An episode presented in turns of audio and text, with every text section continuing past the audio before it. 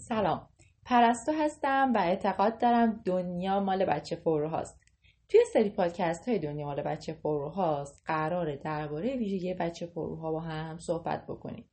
حالا این بچه پرو کیا هستن؟ بچه پروها آدم‌هایی هستن که یه هدفی دارن تو زندگی و مهم نیستش که چه اتفاقی بیفته یا روزگار چه بازی در بیاره. اونها به هدفشون میرسن. توی این پادکست میخوام درباره این صحبت بکنم که انتقاد نکنید، به همین سادگی. مطمئنم که بعد از شنیدن این جمله کلی سوال توی ذهنتون به وجود میاد که آخه یعنی چی انتقاد نکنیم؟ مگه میشه انتقاد نکرد؟ یا اصلا این چه ربطی به بچه پرو بودن داره؟ ببینین الان کامل براتون توضیح میدم که چرا بده که ما انتقاد بکنیم و اصلا انتقاد کردن چه تأثیری داره و اینکه در نهایت اگر خواستیم به یک نفر در مورد یکی از ویژگی‌هاش پیامی رو برسونیم چجوری باهاش صحبت بکنیم. و اینو یاد بگیرین و بدونین که اینکه ما چجوری صحبت بکنیم و با آدم‌ها ارتباط برقرار بکنیم ارتباط مستقیمی با بچه پرو بودن داره. چرا؟ چون زمانی که شما بلدین چجوری با آدم‌ها صحبت بکنین و چجوری باهاشون ارتباط برقرار بکنین 100% توی زندگی موفق ترین و همچنین اگر برای رسیدن به هدف توی زندگی مشکلی داشته باشین میتونین از آدم‌ها راحت تر کمک بگیرین و بسیار موثرتر کمک بگیرین به طوری که اونها بیشتر به شما کمک بکنن.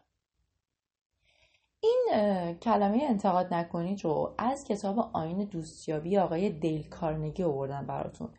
توی اون کتاب قشنگ توضیح میده که چرا نباید انتقاد کرد و من الان کامل براتون بازش میکنم. ببینین دوستان، موقعی من یه اخلاق بدی رو در دوستم، مادرم، پدرم یا هر کس دیگه‌ای که میبینم نباید مستقیم بهش بگم که این کارو نکن یا تو همیشه این کارو میکنی. کلا یه لحظه الان خودتون تصور کنین که یه ویژگی بدی دارین و خودتونم میدونین اون ویژگی بد رو دارین.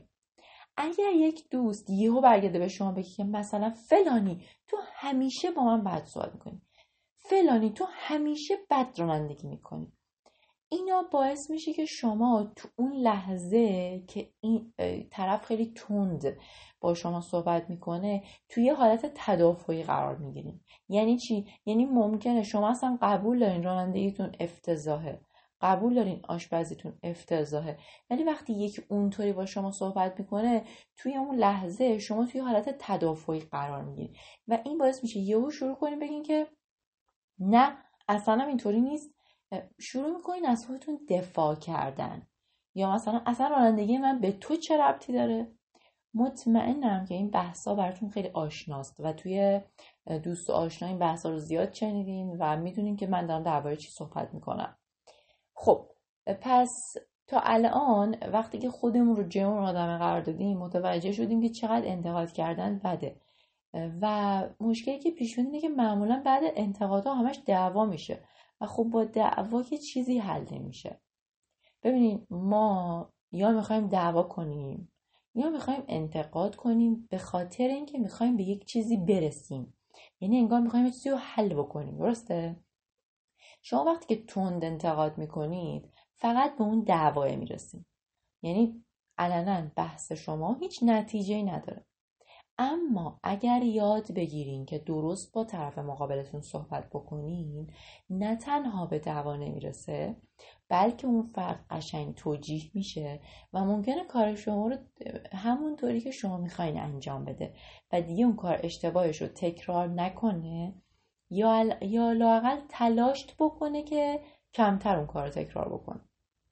خب پس ما تا اینجا متوجه شدیم که نباید محکم و تند انتقاد بکنیم. پس لطفاً یک کاغذ خودکار برداریم به نظرم و ببینین تو هفته گذشته چند بار از آدم‌ها محکم و بد انتقاد کردین یا اگه یه اخلاقی از عزیزانتون مدت‌های زیادی که توی ذهنتونه اونا رو بنویسین و ببینین که قبلاً چجوری به اونا گفتین. حالا ما می‌خوایم چیکار بکنیم؟ ما می‌خوایم از آدم‌ها انتقاد بکنیم، منتها انتقاد سازنده که من دوست ندارم اسمش رو انتقاد بذارم. من اسمش رو گفتگو میذارم. گفتگو برای حل یک مشکل. خب من الان از دست خواهرم عصبیم چون رانندگیش خوب نیست.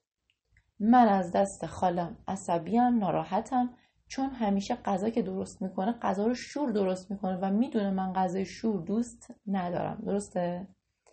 بهترین روش اینه که بچه ها آروم و درست به اون فرد بگین که ما این مشکل رو داریم. یعنی ببینین وقتی که تو انتقاد شروع میکنه یکی جیغ زدن یا داد و بیداد کردن یه چیزی پس ذهنشه. یعنی چی؟ یعنی مثلا شما 10 بار تو ماشین خواهرتون نشستین و انقدر بد رانندگی کرده و شما استرس داشتین، رسیدین تپش قلب داشتین، اینا باعث میشه شما هی خودخوری کنین. بعد یهو قاطی میکنین، دیوونه میشین، میگین که آره تو همیشه اینطوری رانندگی میکنی، تو شعور نداری، تو بلد نیستی رانندگی کنی، تو نمیفهمی. اینا باعث میشه اون فرد دیوونه شونه و شما به جا نرسید. اما ببینید چی گذشته تو ذهن شما. شما استرس دارین، درسته؟ شما حس خوبی ندارین نسبت به رانندگیش. خوبه که این حس رو با اون فرد در میون بذارین. یعنی چی؟ یعنی بگین خواهر عزیزم مرسی که میای دنبال من. ببینین این تشکر کردن اولش معجزه میکنه، یعنی آب رو آتیش.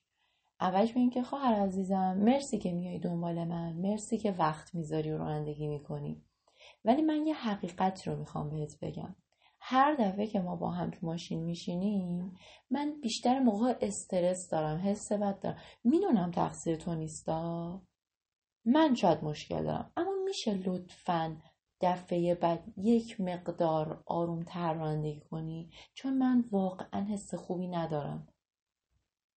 ببینین بچه ها تفاوت این دو مدل بیان نه زمان زیادی رو میگیره نه انرژی میگیره. فقط کافیه شما قبل از اینکه بخواین این گفتگو رو شکل بدین یه ذره فکر کنین و یه ذره به خودتون مسلط بشین. اما نتیجه‌ای که میده بهتون شگفت انگیزه. نتیجه‌ای که بهتون میده زمین تا آسمون با هم فرق داره.